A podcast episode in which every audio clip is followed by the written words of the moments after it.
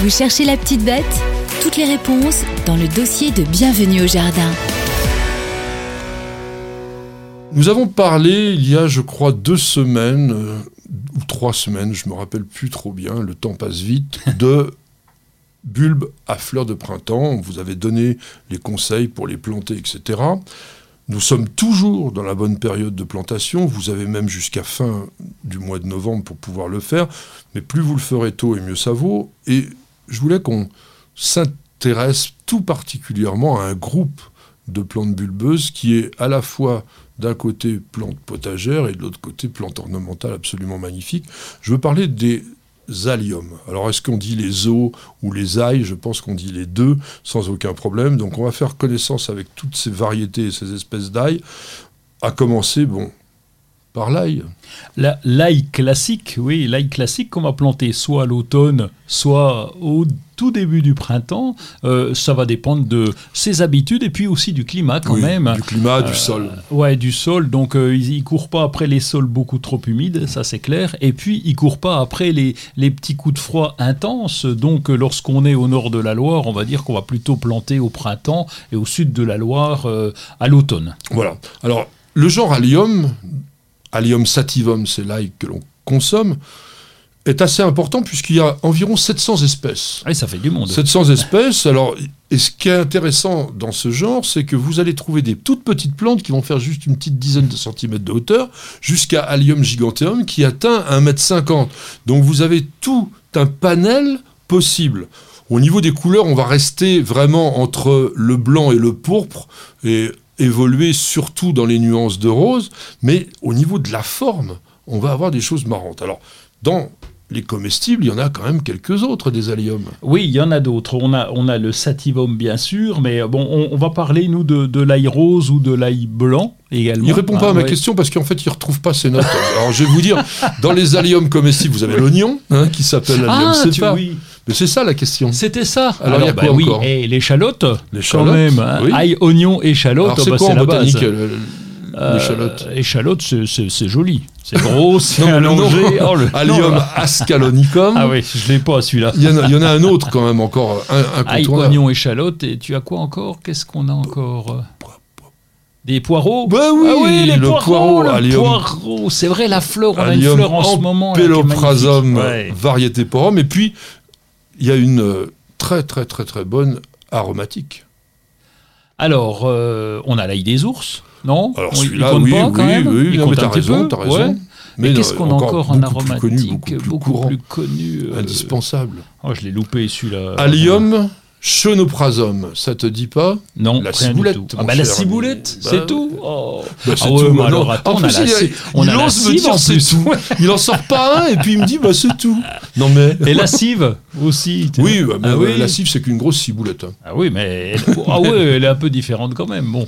Alors, Allium sativum, donc notre ail originaire Europe du Sud méridionale, donc comme tu disais, il vaut mieux le cultiver dans la moitié sud de la plante, de la France. C'est une plante qui a été cultivée depuis presque toujours, puisque on sait qu'il y a 6000 ans déjà on en cultivait. Plante facile à cultiver parce qu'en fait on prend les éléments du bulbe qu'on appelle les cailleux et puis on va les planter. Oui, on plante pas la tête complète, hein, ça j'ai vu faire. donc euh, ça fait un truc bizarre. Ah tu connais ce proverbe indien? Même lavé à l'eau de rose, l'ail ne perd pas son odeur. Ah non, je connais pas, mais ça veut dire quoi? Parce que même lavé à l'eau de rose, l'ail ne perd pas son odeur. Donc ça sent très fort. Non, ça veut dire qu'on ne peut pas dissimuler la vérité. Ah oui, c'est-à-dire quand tu as mangé de l'ail, euh, ça, ça se sent de loin, d'accord. Alors, quel est l'intérêt de planter de l'ail en cette période? Alors, bah, un peu comme euh, toutes les plantes, c'est quand on va planter à l'automne, si évidemment on, exclut le côté coup de froid, bien sûr, c'est la, mise en place de la plante, elle va se développer plus facilement, elle sera beaucoup plus prête pour les premières pousses de printemps. Et ça, si on pouvait faire ça avec toutes les plantes, ça serait parfait. Voilà, donc on aurait plus de précocité. Alors, tiens, euh, une question. Quand tu fais de l'ail, t'en fais toi Oui, bien Oui, sûr. Oui. Tu, tu prends, tu prends des gousses d'ail de la consommation ou tu achètes des Non, plants? on achète systématiquement parce que d'abord parce que tu vas me poser la question et après tu vas me dire euh, c'est pas bien, mais on prend oui parce qu'on a de l'ail certifié et euh, on est plus tranquille parce qu'il y a tellement de virus qui traînent là autour que euh, tu vois ça et les courges là c'est insystématique euh, tous les deux Euh, graines de courge ce n'est pas le sujet, mais l'ail c'est pareil là on achète. Alors, tu as entièrement raison pour la bonne raison, je sais pas s'il faut dire ça, que tu as raison. Ouais, c'est déjà pas mal.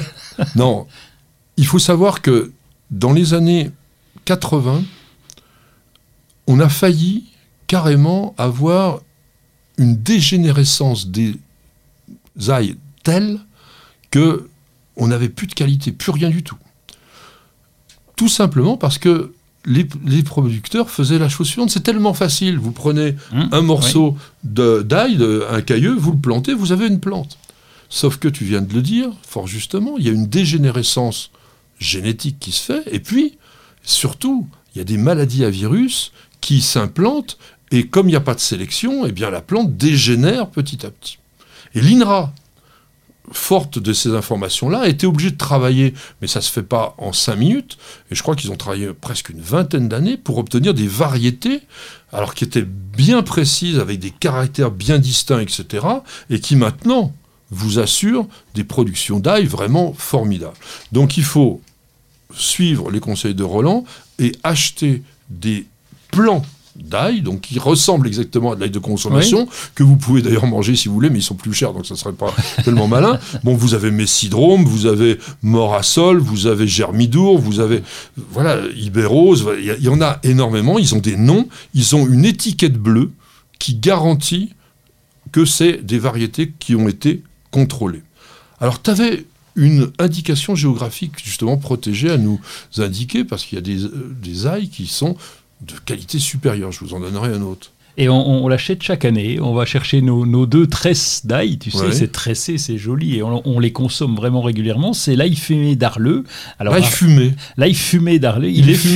fumé oui, il est fumé. Il est, il est, il est produit dans le nord, c'est de l'ail rose euh, de printemps, et donc ça nous donne euh, un petit goût en plus euh, d'ail et fumé, Ah c'est ouais. excellent. Alors, il y a le- aussi dans l'IGP, hein, parce que celui-là, on a une, il y a une autre IGP, c'est l'ail rose de Lautrec. Ah bah oui, du Tarn, hein, c'est quand même. Alors, eux aussi, ils font des grappes, tu sais comment ils les appellent? Des manouilles. Alors, on, achète une manouille Ah, d'ail. c'est comme la tresse ou Oui, euh, c'est une tresse. D'accord. Mais euh, parce que, bon, c'est des très belles. Généralement des très belles têtes d'ail hein, qu'il y a sur l'ail de Lautrec et il y a également un label rouge. Ils ont les deux, le Ah label rouge et l'IGP et ça c'est vraiment, si vous voulez, le top de l'ail, il faut aller de ce côté-là. Alors on a dit sol léger, meuble, ça c'est important, jamais de matière organique Au niveau non décomposé. On peut mettre du compost qui a été bien mûri. On ne met pas de fumier frais du tout à la plantation. Après, bon, on enfonce. Alors toi, tu les fais directement comme ça. Oui, mais oui, parce qu'on a un sol euh, qui, est, qui est très bon, enfin qui a été travaillé, et surtout cette année, on a mis ça dans les carrés potagers. Donc si tu veux, là, on a un bon sol qui est, euh, on n'est pas à l'extérieur, on n'est pas sur le jardin traditionnel. En carré potager, c'est toujours plus simple, surtout qu'on y rajoute un peu de terreau de chaque année. Donc euh, c'est de la terre simple, et donc tu fais un trou et avec, tu pousses avec le pouce. Ah, Allez, juste avec le pouce. carrément, oui, ça, ça va tout seul. Mesdames, messieurs, voici le plantoir d'ail. Utilisez-le correctement. Non, mais c'est pas une blague non plus. Ce qui est intéressant dans ce que vient de nous dire Roland, les carrés potagers, par rapport à la culture de l'ail, tu vas avoir aussi des mélanges avec d'autres légumes. Et on dit, alors est-ce que c'est vrai, tu as pu peut-être le remarquer, qu'il y a une protection vers les autres plantes avec l'ail, le fait qu'il y ait cette odeur forte, etc. On m'a déjà raconté ça pour éviter la cloque du péché, tout Ah ça, mettre de Ah l'ail, ouais, mais bon. Alors je te dirais que aussi pour le sol, c'est bien de les mettre dans les carrés potagers parce que là, on est sûr que c'est bien drainé. On est surélevé, donc euh, on n'aura pas d'excès d'eau. Donc Oui. là, c'est parfait pour le. Non mais euh, on ne sait pas s'il y a vraiment un rôle. Oh, oh, pas la moindre idée, pas la moindre idée. Ça, je peux même pas t'aider là-dessus. Bah oui, c'est ça le, le problème de ce qu'on dit aujourd'hui. Voyez, Roland, lui, il est tous les jours dans son jardin, il essaye de regarder les choses pour finalement avoir des résultats. Et tout ce qui est au niveau du compagnonnage, on espère qu'il y en a, mais on n'arrive pas à le déterminer de façon extrêmement précise. Alors on va passer rapidement maintenant aux alliums décoratifs.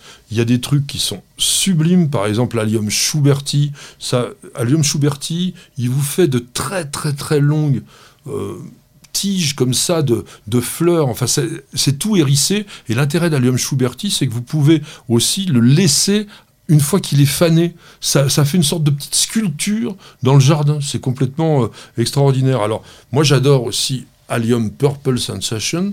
C'est vraiment, pour moi, l'allium parfait. Il fait à peu près 60-80 cm de hauteur. Il a une belle boule bien ronde, violette. Ça attire énormément les insectes pollinisateurs. Alors je sais pas ce que ça vaut le miel d'ail, mais en tous les cas, euh, ça les attire. Et c'est une plante qui même, oui, je disais 60-80, parfois 90 cm, ombelle sphérique, ça fleurit fin mai, début juin, c'est très très beau.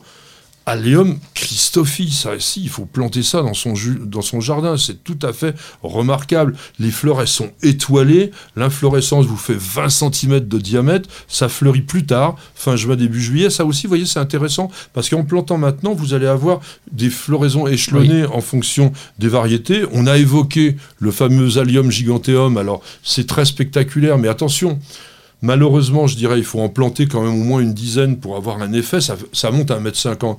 C'est assez cher. Le, défaut, c'est que les bulbes sont assez chers, donc il faut quand même faire attention. Et puis alors, je terminerai par vraiment une curiosité qui s'appelle plus allium, qui s'appelle Nectaroscordum siculum, c'est l'ail de Bulgarie. C'est un truc tout à fait bizarroïde. Vous avez des sortes de clochettes pendantes blanc, vert, pourpre qui sont à la limite d'une très très grande hampe. C'est une plante très originale. Ça peut dépasser un mètre de haut. Ça fleurit en juin. Et ça aussi, je vous le recommande tout à fait.